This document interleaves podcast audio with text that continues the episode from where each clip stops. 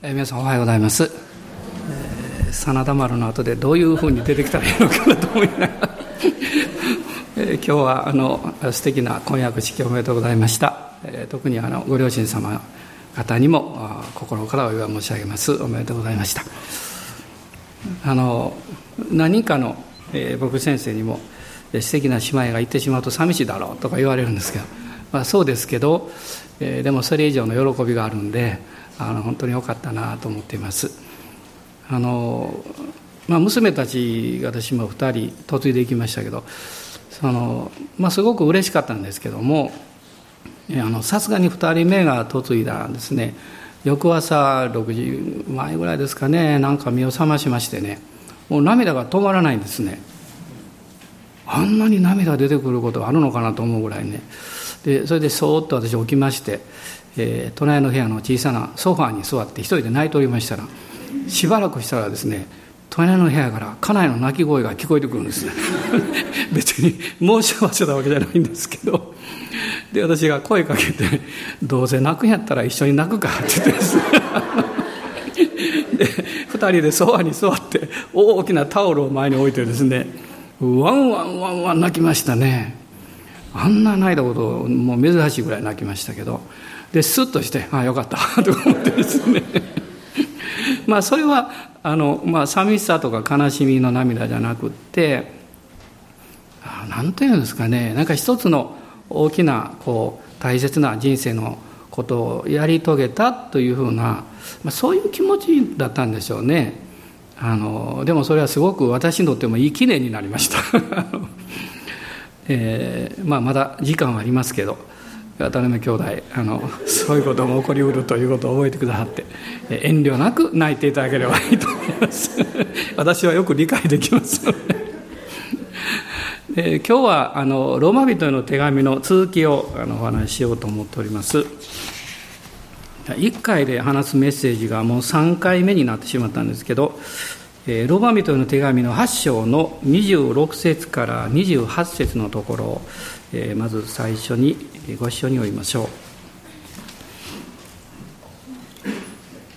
う。ローマ人への手紙の8章の26節から28節です。ご一緒にどうぞお見ください。御霊も同じようにして弱い私たちを助けてくださいます。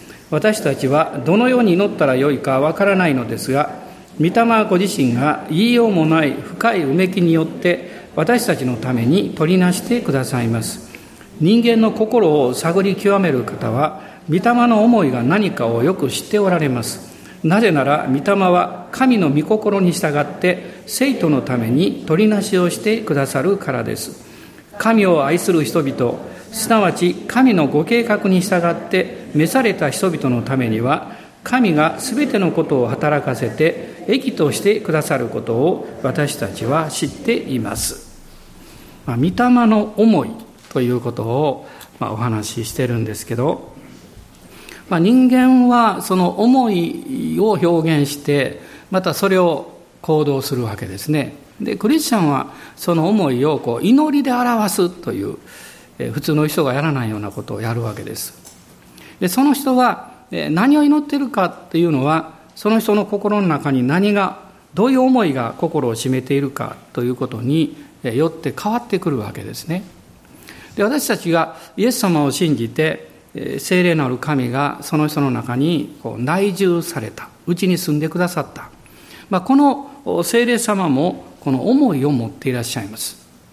このロマ人の手紙のこの同じ章の8章の6節の中には「御霊による思いは命と平安です」というふうに書かれているわけです。この御霊による思いの、まあ、反対側はですね決してあの悪の思いじゃなくて肉の思いなんですね。まあ、肉の思いというのは要するにこう人間が持つ通常の思いです。まあ、それは良いとも悪いとも言えないものもあるわけです。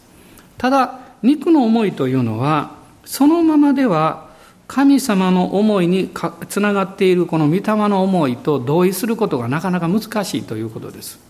ですからそこにもいろんなこの葛藤というのが生まれてきてそこにその自分の願いではなくってですね、まあ、願いでないというよりも自分の願いを超えた神様の思いというものを受け止めようとする葛藤が始まるわけですねもしあなたがイエス様を信じて救われていなかったらそういう経験をしません。おそらくその葛藤は自分の願いがあってそれがなかなか実現しないということの葛藤だと思います。でもクリスチャンというのはですねもう一つのものを持ってるわけです。それは自分の思いとその現実の葛藤だけではなくって神様がそのことにどう関わっておられるのかということを何かこう直感的に感じてるんですね。それが具体的にどうかということは十分わからなくてもその思いというのは自分の思いとは違っていて何か自分の思いをですねそのことに委ねなきゃいけないんだけどなかなかできない、まあ、そういうこの葛藤ですね。それがあるわけです。この8章の26節を見ると私たちはどのように祈ったらよいかわからないのですがとこう書いてます。つまりそれはそのように神様にお任せすることが大切だと分かっていてもそうする信仰がないということです。つまり信仰は私たちが作り出すものでもないし自分が努力して訓練して育てるものじゃありませんから信仰は上から来ます。ですからその命がこう溢れてくるのと同じことですね。その信仰が来ないとえー、どう信じていいかわからないと言ってもいいと思います。で祈るということは目的があるわけですからでもそのことが大丈夫だという信仰が来ていないのでそこに戦いがあるわけです。しかし、聖書は御霊ご自身が言いようもない深いうめきによって何か物事のためとか誰かのためじゃなくて私たちのために取りなしてくださいますと書かれています。まあ、別の言い方をするとあなたの人生に関してあなたのこの生活や歩みに関して一番まあ親身になってあなたのために何とかしてあげたいと思ってくださっているのはなんと聖霊様だということです。もちろんあなたにのそばにいる愛する家族や友があなたのことを心配してくれてるでしょう。もちろんそうです。でも同じ夫婦であっても家族であっても人の心の中にある霊的な領域に関しては理解十分できないんですね。でも聖書の中に第一コリント2章にありますけど人の心人の霊をこの、えー、理解できるお方つまりそれは神様の御霊なんです。その神様の御霊があなたのために取りなして祈っておられる。そのことに関してあなたが委ねさえすればいいんですけどなかなかできないんですね。不安があるわけです。これは任せてしまった。らどうなるんかなとかですね、えー、本当にそういうふうにどうしたらできるんだろうかとか。葛藤があるわけです。しかし聖霊様はあなたのためにうめいて取りなしをしてくださっています。あなたがそのことに委ねていくときに大きな印がやってきます。それは何かっていうと平安が来るということです。でさっき読みましたように御霊の思いは命と平安なんですね。だからあなたが主に信頼して主に委ねた瞬間に平安に包まれます。あなたが主に任した瞬間に命に溢れてきます。つまりそこには平安があり、喜びがあり、感謝が生まれてくる。何か希望を持つことができるということです。そして、この27節を見ますと、まあ、このところで前回途中で終わっちゃったんですけども、その聖霊様は神の御心に従って生徒のために取りなしをしてくださると書かれています。生徒というのはあなたのことです。あなたがイエス様を信じて、そしてその信仰が与えられているということは、聖書から見るとですね、あなたが神様に選ばれ、イエス・キリストの贖いによって救われているということを表しています。まあ、エペソビトの手紙の一章を前回お読みしました。ね、罪許されて、そして神の子とされている。つまりそれは神の選びと贖いの結果です。そして、キリストを信じて罪許されて贖われた人のことを聖書は聖徒と呼んでるわけですね。いわゆるセイントですね、英語で言えばね。この聖なるもの。いや、そう言われると恥ずかしいね。という、あるいはそんなふうに言われると自信がなくなってくるとかね。えー、ちょっとどっか隠れてしまいたいとか。私たちは自分の感覚やその感情というか気持ちからするとそうなるんですねそれは自分が清いものではないということをよく知ってるからですしかし大事なことは、あなたが自分についてどう考えるかではなくて、神がキリストにあってあなたのことをどうご覧になっておられるかということの方が大事なんですね。つまりそれが信仰の領域です。上を見るということです。そして、その時に、その生徒のための取りなしというのは、神の御心に従ってですから、あなたの人生をあなたが考え計画を立て願っているようにではなくて神があなたの人生に持っておられる計画とその導きに従ってあなたの人生が成長するように祈られるということです。まあここには差があります。それは一つ私たちが神の導きを十分に理解できないということです。まあ身近なことで言えばですね親子っていつもそうでしょ？ね私は子供の時代ですね。お父さんやお母さんが何を考えてるのかよく分かりません。ただ自分の願ってることをやってるわけです。時々親が何か言います。つまり親は私の生き方を見ていやお前はこうした方がいいよと思って言ってくれるんですけど私にとってはそれはもう迷惑でしょうがないわけです。自分のやりたいことやりたいですから。それが神様とあなたの関係においても同じことが言えるんですね。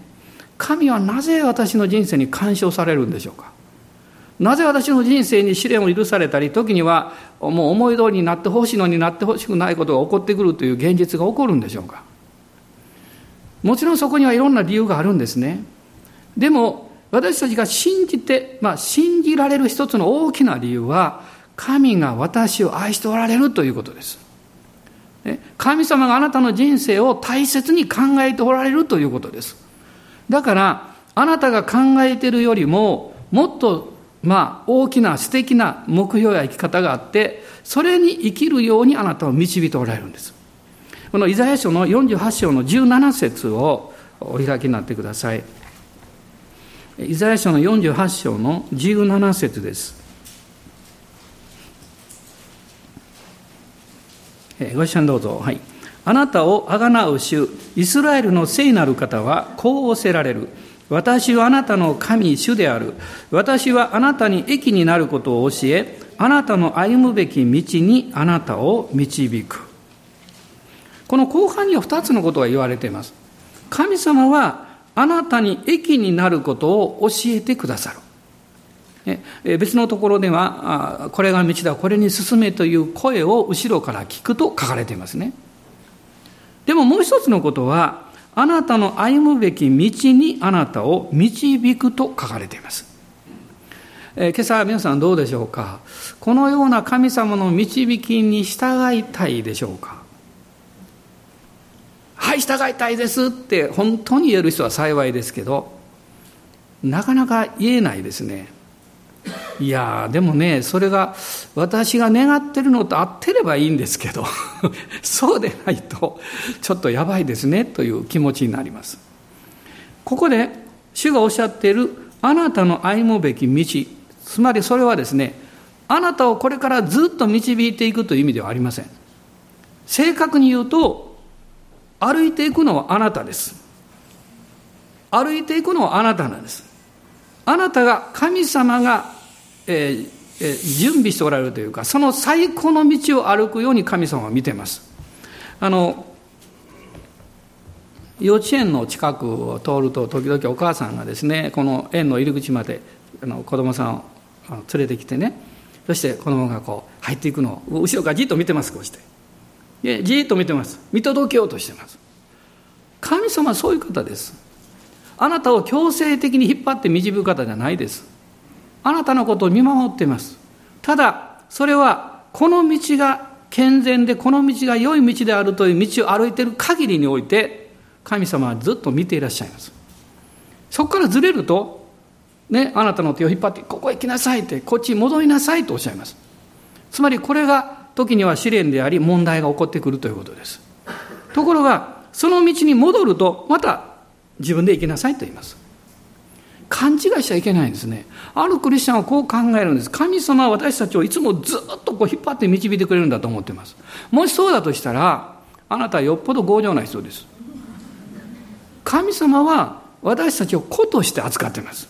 ね、小さな子供を無理やり立たせるのは子供がもう、ね、もう強情で言うこと聞かない時でしょでも私はそのように歩きたいんだと思ってるんだったら行きなさいって言います私はちゃんと見てるから大丈夫だからそしてそのような主が備えてくださった道を歩いていくとあなたが自分で何にもしなくってもあなたは生徒としての人生を歩くことになります。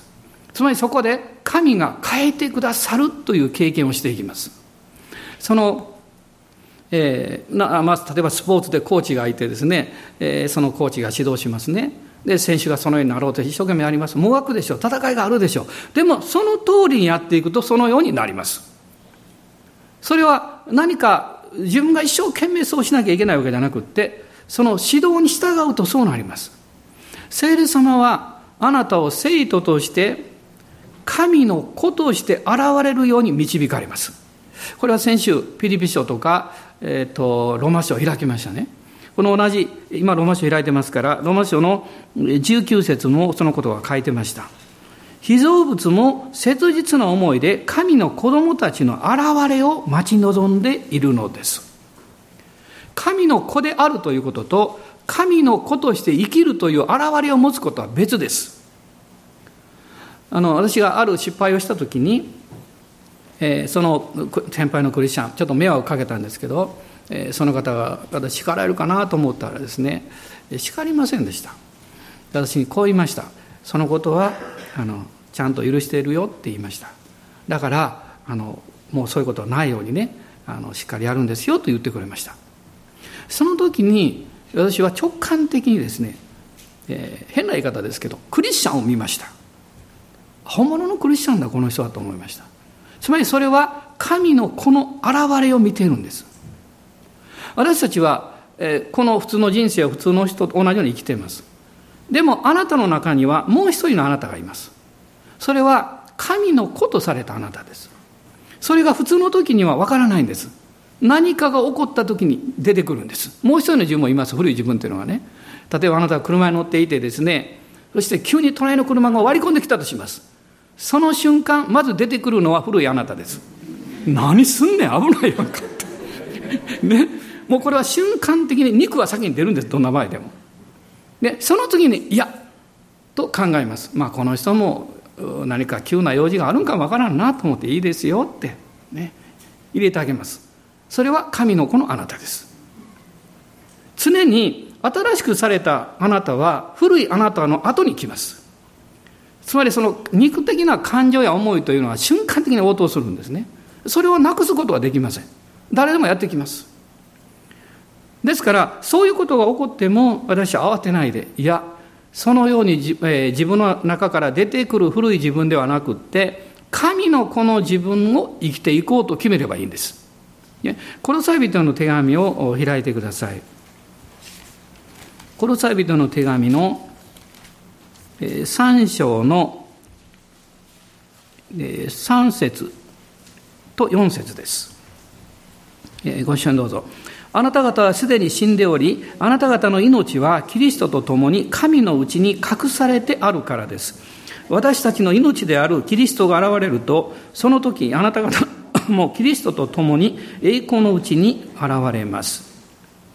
神のうちに隠されているその命がキリストと共にあって現れるとこう書いてます。あの、モグラ叩きってありますね。今最近あまり見ないですけど、こう、バンバンバンバンバンってね、もういくらでも出てきます、こうね。叩いても叩いてもね。モグラは叩くんですけど、で私たちの中にあるキリストにあるあなた、新しいあなたもね、出てくる、もっと出てくる必要があります。ある人はちょっと出してこう引っ込みます。ね。もっと出す必要があります。私はあなたを愛してますよって。私この問題全然気にしてませんよ。許してますよって。私はこんなことでへこたれませんから。私は何度でもやり返すことが、あの、やり戻すことができるね、スタートできるんですよって。これは新しいあなたですよ。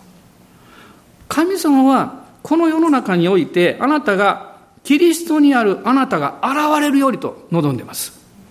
どちら表すんでしょう？さあ今日がね、今日また何かあるでしょうねきっと礼拝終わったら。ね、ニコニコで喜んどったらなんか落っこちてきたとかですねあので私も新幹線の時乗ってましたらね。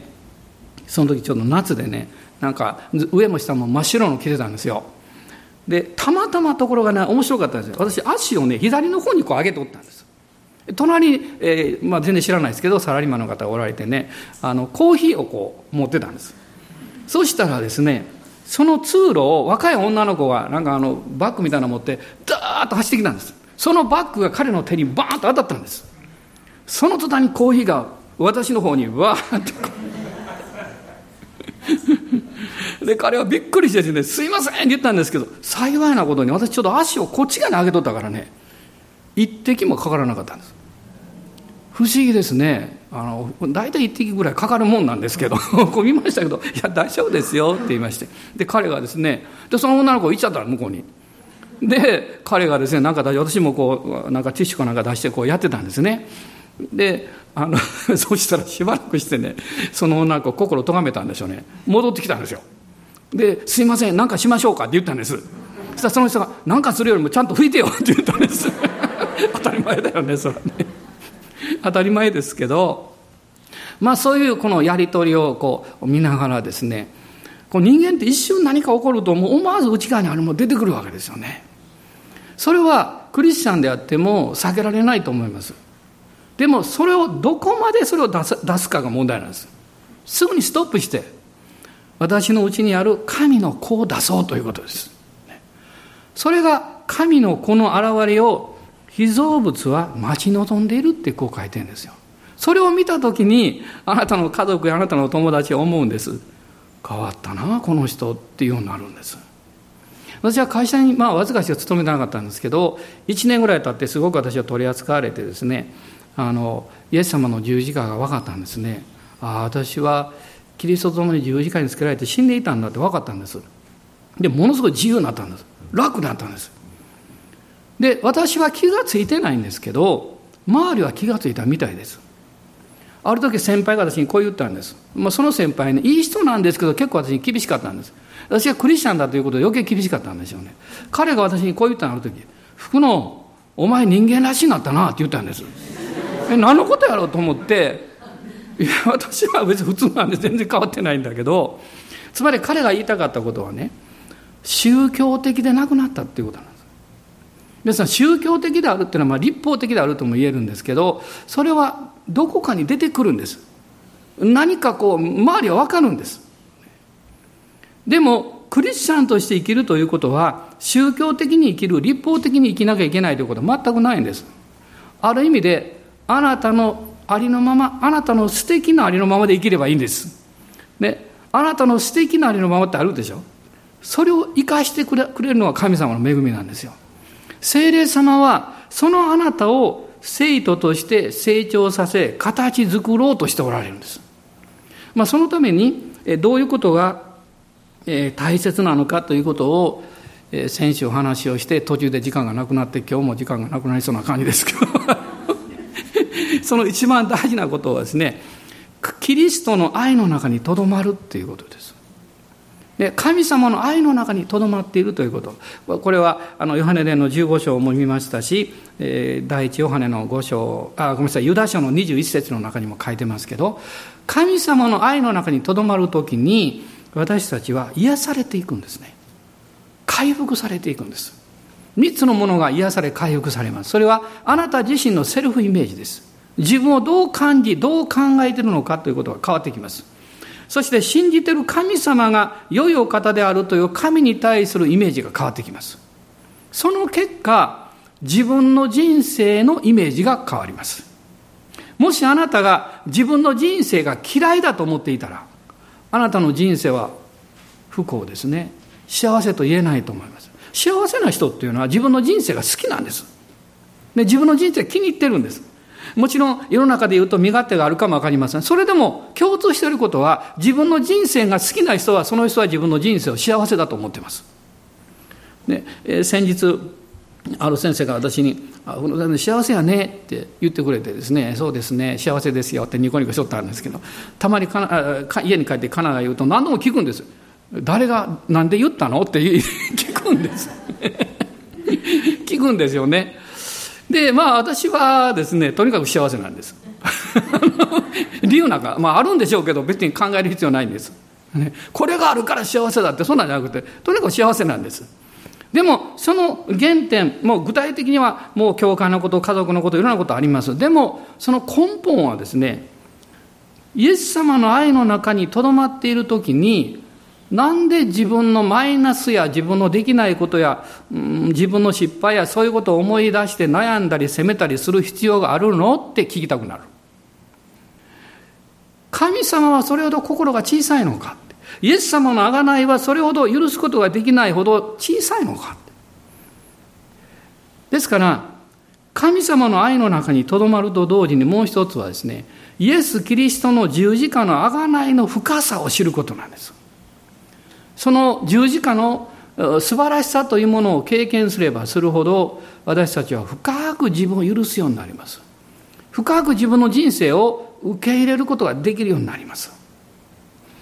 あのクリスチャンになって間もない頃は誰でもねある時期立法的になるんですね。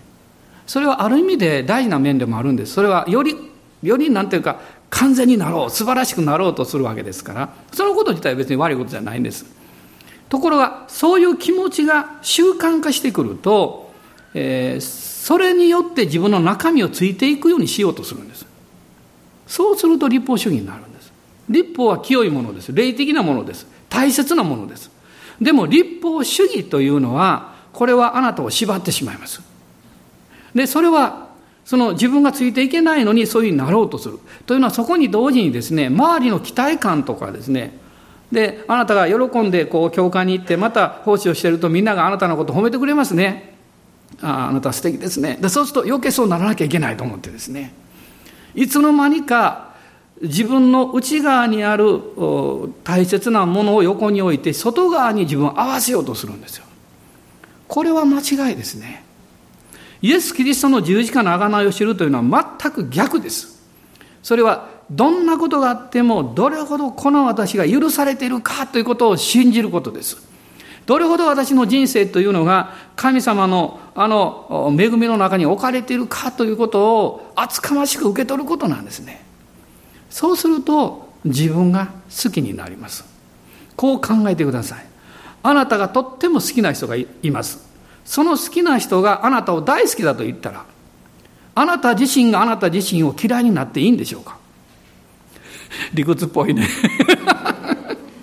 私の頭がいつもこういうふうに働いてるんですね ね論理的に考えると男性なんですよだからもし私の好きな人が私が好きだと言ってくれたら私も私を好きになるべきでしょうなるべきというかそうそうするのが普通で普通でしょ。そうでないとその人は間違ったものを好きになってることになるんです。これは大変なことです。だから皆さん私たちは言えるんですね。イエス様によって私は自分が大好きですって。言いましょうか。どう言ってください。イエス様によって私は自分が大好きですって。ちょっと先まで嫌いなとこあったけど今から好きになります。もうまさにその通りなんですねその理由はって言われたらそれはイエス様の十字架の贖いはもうそれほどものすごく大きくってものすごく深くってものすごく高くってもう私がどんなに暴れても、どんなにだだこねても、私がどんなに文句言っても、どんなに失敗しても、全然影響しませんからって。これが実は事実なんですよ。ある人はそういうことを言うとね、あの、クリスチャンも怠け者になってね、もうどんどん悪いことするだろうとかね。そんなことはないですよ。そんなことはないです。あの、ある時期私たちはビデオで、あの、送って、それで礼拝をしていた方たちいらっしゃいますね。遠くの方とかね。ね、ある時私がそんな話をしたらある方が先生がですね僕先生が言ったんです先生そんなこと言ったら怠け者なんて教会来なくなるんじゃないの？って言われましたで私はすぐ言いましたいいえそれ逆ですってね怠けて教会に来ない人はビデオ送ったって見ませんって ね、それを見る人は本当は行きたいんだけど何らかの事情があって行けないから見てるわけですよね、まあ今、御言葉の家の皆さんもね、中継続いてますけど、そうでしょ？まあ向こう声聞こえてないけど、そうだって聞こえてますよ。そうですよ。来たいんですよ。だから、本当に、その、主を愛している人は CD だろうが、ビデオだろうが、DVD だろうがですね、インターネットのメッセージだろうが、本当は一緒に集まって礼拝したいという気持ちをものすごく持ってるんですよ。で絶対逆のことはないです。神様を愛するっていうのはそういうことです。イエス様の十字架の贖いもそういうことです。どれだけ許されているか、どれだけキリストの十字架が大きいかが分かれば分かるほど私たちは真面目になるんです。誠実になるんです。そして主に従いたい。そういうふうに思いになるんですね。その、えー、まあ神様のこの恵みの中におるということは、まあ、その愛の中にとどまってね十字架を知るということですけどもう一つのことがあるんですねそれは8章の28節の御言葉なんですロマロマ人の手紙の8章の28節の御言葉ですが神がすべてのことを働かせて益としてくださることを私たちは知っていますというふうに書いてますつまりそれは神様の大きな計画と導きを信頼するということです。神様の導きを、そして計画を信頼するということ。その神様の導きや計画を信頼するということはですね、天にある思いを持って生きるということなんです。天の思いです。さっきコロサイ人の手紙開きましたけれども、もう一つこう見ていただきたいと思います。3章の2節にありました。あなた方は地上のものを思わず天にあるものを思いなさい。天にあるものを思いなさい。それは一生懸命この地上から天上のことを考えるということじゃないんですね。あのこんな面白い話がありますね。ある牧師先生が3人ですね、気がついたら地獄にいたそうです。まあこれ作り話で言っときますがね。で、一人はですね、まあ、バブテスト系の先生ですね、私は神様なんでこんなとこいるんですよ。私たくさんの人を洗礼授けてね、たくさんの人を救いに導きましたよ。一生祈ったそうです。もう一人の人はペンテコステ系の先生でね、彼はこう言ったそうです。私は癒しを行ったし、奇跡も行ったし、素晴らしいこともいっぱい起こったなんで私ここにいるんですか？ってもう一人の先生がですね、なんか一人でブツブツブツブツ言ってるから、二人が言ったそうです。あの、お宅何言ってんですか？って言って。で、こう聞いたらですね、彼は実は積極思考の関係の教科の牧師だったそうです。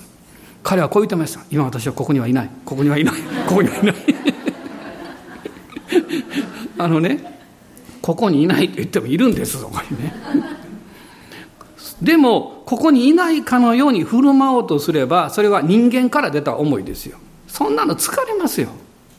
ね、疲れます。まあ、こういう話聞いたことあります。ある子供がね、えーと、イエス様の救いを描いてる絵を見てねその救いはですねあの荒波があって、まあ、遭難した船が向こうにあの描いていて男の人がですねもう溺れかけてるところがその海の中に小さな岩があって岩の上に十字架ついていてその十字架をしっかり握ってるって絵なんですよ。ね、十字架によって救われるという絵なんです。でも子供はね鋭いですね。それを見てお父さんに言ったそうです。この絵間違ってるって。わかります？子供こう聞いたんです。このおじさん一生懸命十字架掴んでるけど疲れたらどうすんのって。手を離してしまうでしょ。真理はそうですよね。私たちがしっかり十字架を信じるんではないんです。神様があなたを愛してあなたを信じている、くださっていることを信じるんです。精霊が私のうちにいて、私をもう救い、私を生徒として、神の祝福を受け続けていく人生を導こうとしてくださっているんだということを信じるんです。歩き出した子供が、こけます。何でもこけます。親が見ていて、君な、そんなにこけるんやったら寝てた方がいいんじゃないのって言いますか。いくらこけてもまた起き上がります。握手します。ね。だとしたら、あなたの人生に対して、あるいはあなたの愛してる家族や友に対して、どうしてあなたは同じことをしないんですか？数えるんですか ?10 回まで倒れてもいいよって。でもそれ以上ダメって言うんですか？そうじゃないです。神様は、あなたが何十回、何百回倒れようが、立ち上がることを願っています。そして、声援を送っています。あなたにはそれができると信じてくれています。あの走ってる人はね応援団がいると力が出るそうですねわかりますねなぜなんですか？信じてくれてるからです応援してる人がねそのうち倒れるやろこの人とかですね。もうすぐ諦めるんじゃないのってそんなふうに見てる人いないですよ。みんな頑張れって言ってるんです。それはただ単に一生懸命やれって言ってるだけじゃないんです。私たちは信じてるよってあなたがゴールまで走り抜くのを信じてるよって言ってるんです。だから私たちは信じていくことができるんですよ。神様のこの恵みと贖いは大きなものです。すべてのこと愛働きと益となるとパウロが言ったときに、それはあなたの側からじゃなくて、神の側がそのゴールをもう設定された。あなたはそれを信じたらいいんですと言ってるんです。そのように歩いていったらいいんですよと言ってるんです。そしてそれを聖霊様が内側から、アバ父とね、アバ父と呼ぶことのできる力をくださるんですね。そして私たちは主を賛美していくんです。どうぞお立ち上がりください。主を褒めたたえましょう。アーメン。感謝します。今日あなたがたとえどういう状況で自分自身をどういうふうに考えておられたとしても、その思いに支配されるんではなくって、神様があなたをどう考え、どう信じてくださっているかを信じましょう。アーメン。感謝します。ハレルヤ。感謝します。失敗が何なんですか？二度三度うまくいかなくなったからってどういうことなんですか？そんなこといいんじゃないですか。何十回失敗しようと何十回期待外れのことを経験しようとあなたの責任あなたの仕事は失望することではないんです。導いてくださる神様を見上げて信じることなんです。それでも信じるよということなんです。それでも信じているよと告白することなんです。自分に対しても周りの人に対してもそうです。私は決して諦めることはしない。なぜならあの十字架で捨てられたと言って罵られたイエス様が墓の中に葬られそして3日目によみがえってくださった。主が復活してくださった。この復活の力復活の希望は今聖霊様によってあなたは私の中に与えられています。ですから今日告白します。私は信じます。私は主あなたを褒めたたえます。アーメン。感謝します。今主をあがめましょう。一緒に主を礼拝しましょう。アーメン。ハレルヤハレルヤおー。ハレルヤ主よ。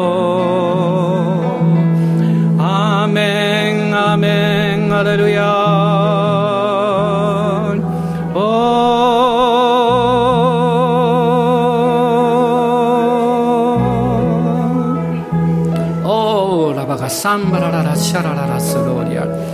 今日うなだれてる人はいないでしょうか？今日疲れ切ってもうダメだと思ってる人いないでしょうか？もう私の人生はこれで終わりにしようと思ってる人いないでしょうか？そうじゃありません。今日があなたの新しい出発の日です。スタートラインです。聖霊様があなたのために祈っていらっしゃいます。取りなしでいらっしゃいます。イエス様の十字架の贖いはもう果てしもないほど大きいです。途方もないほどもう恵み深いです。ですから信じます。ですからそこに希望を置きます。立ち上がってください。もう一度信じてください。もう一度主の方を向いてもう一回やりますからと告白してください。主は助けてくださいます。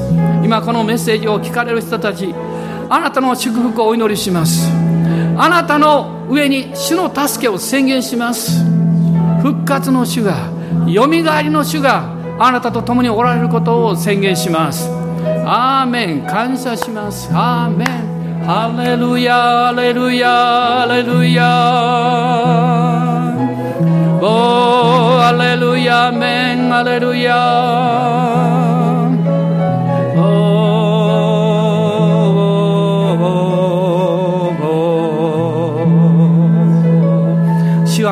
涙をしてらっしゃいます。それを拭ってくださるのは主です。だから神様の前にそのまま顔を出してください。涙を拭ってくださるのは主ですから。アーメン。アレルヤ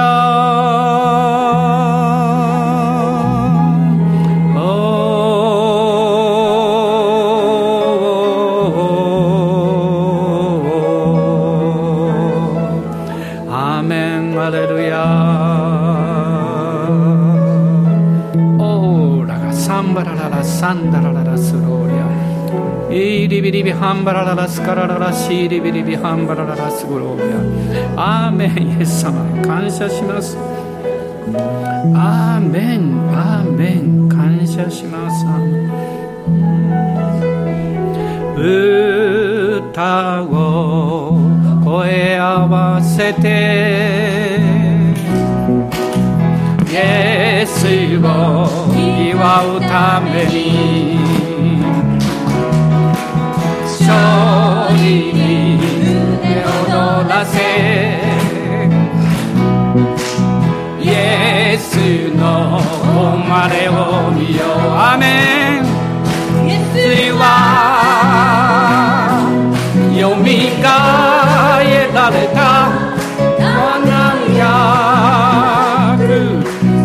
姿喜び賛美しようどこへまでへどこで生まれる主イエスよアメン歌を声合わせてアメアメアメ。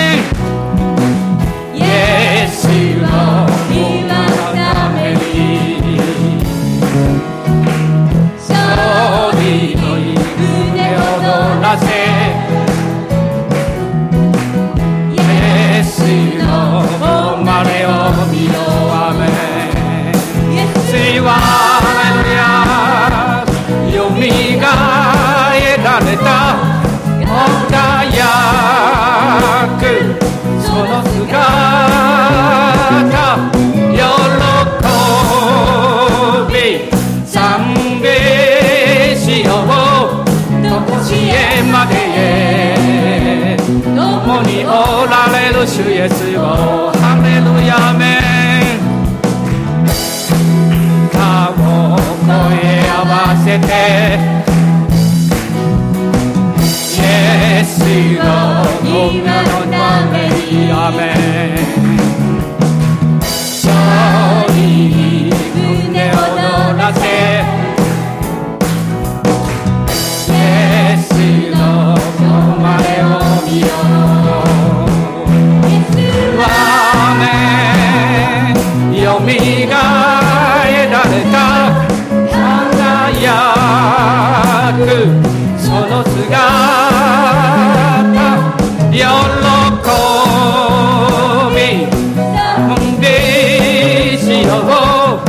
とこしへまでへ共におられる主イエスよアメ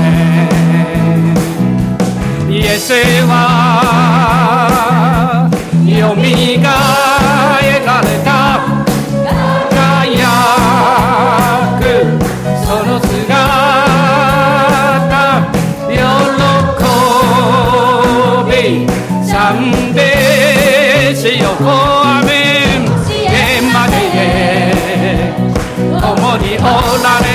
イエスよハレルヤアメアメハレルヤ。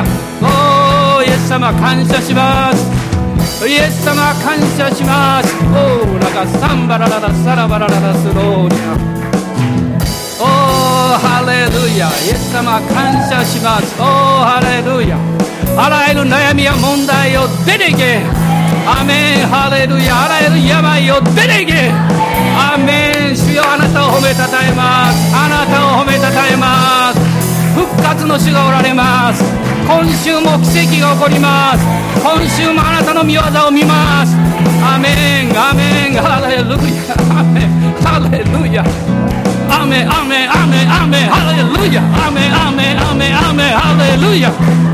おイエス様ハレルヤハレルヤアメンアメンアメンアメンハレルヤ。おイエス様。ハレルヤ。アメン。お主よ。主よ。ハレルヤ。アメン。アメン。アメン。アメン。アメン。アメン。ハレルヤ。ハレルヤ。ハレルヤ。お主よ。お主よ。アメン。アメン。ハレルヤ。イエスは。よみがえ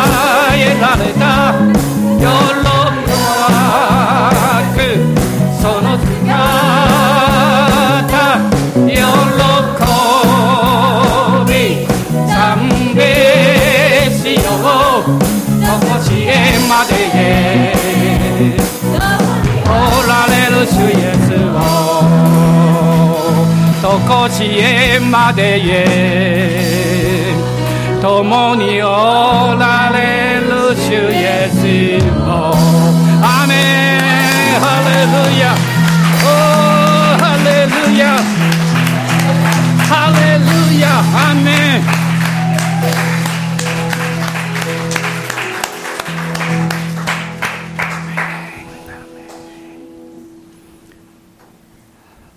私たちの主イエス・キリストの恵み父なる神のご愛精霊の親しき御交わりが私たち一同と共にこの新しい週一人一人の上に豊かにありますように。アーメン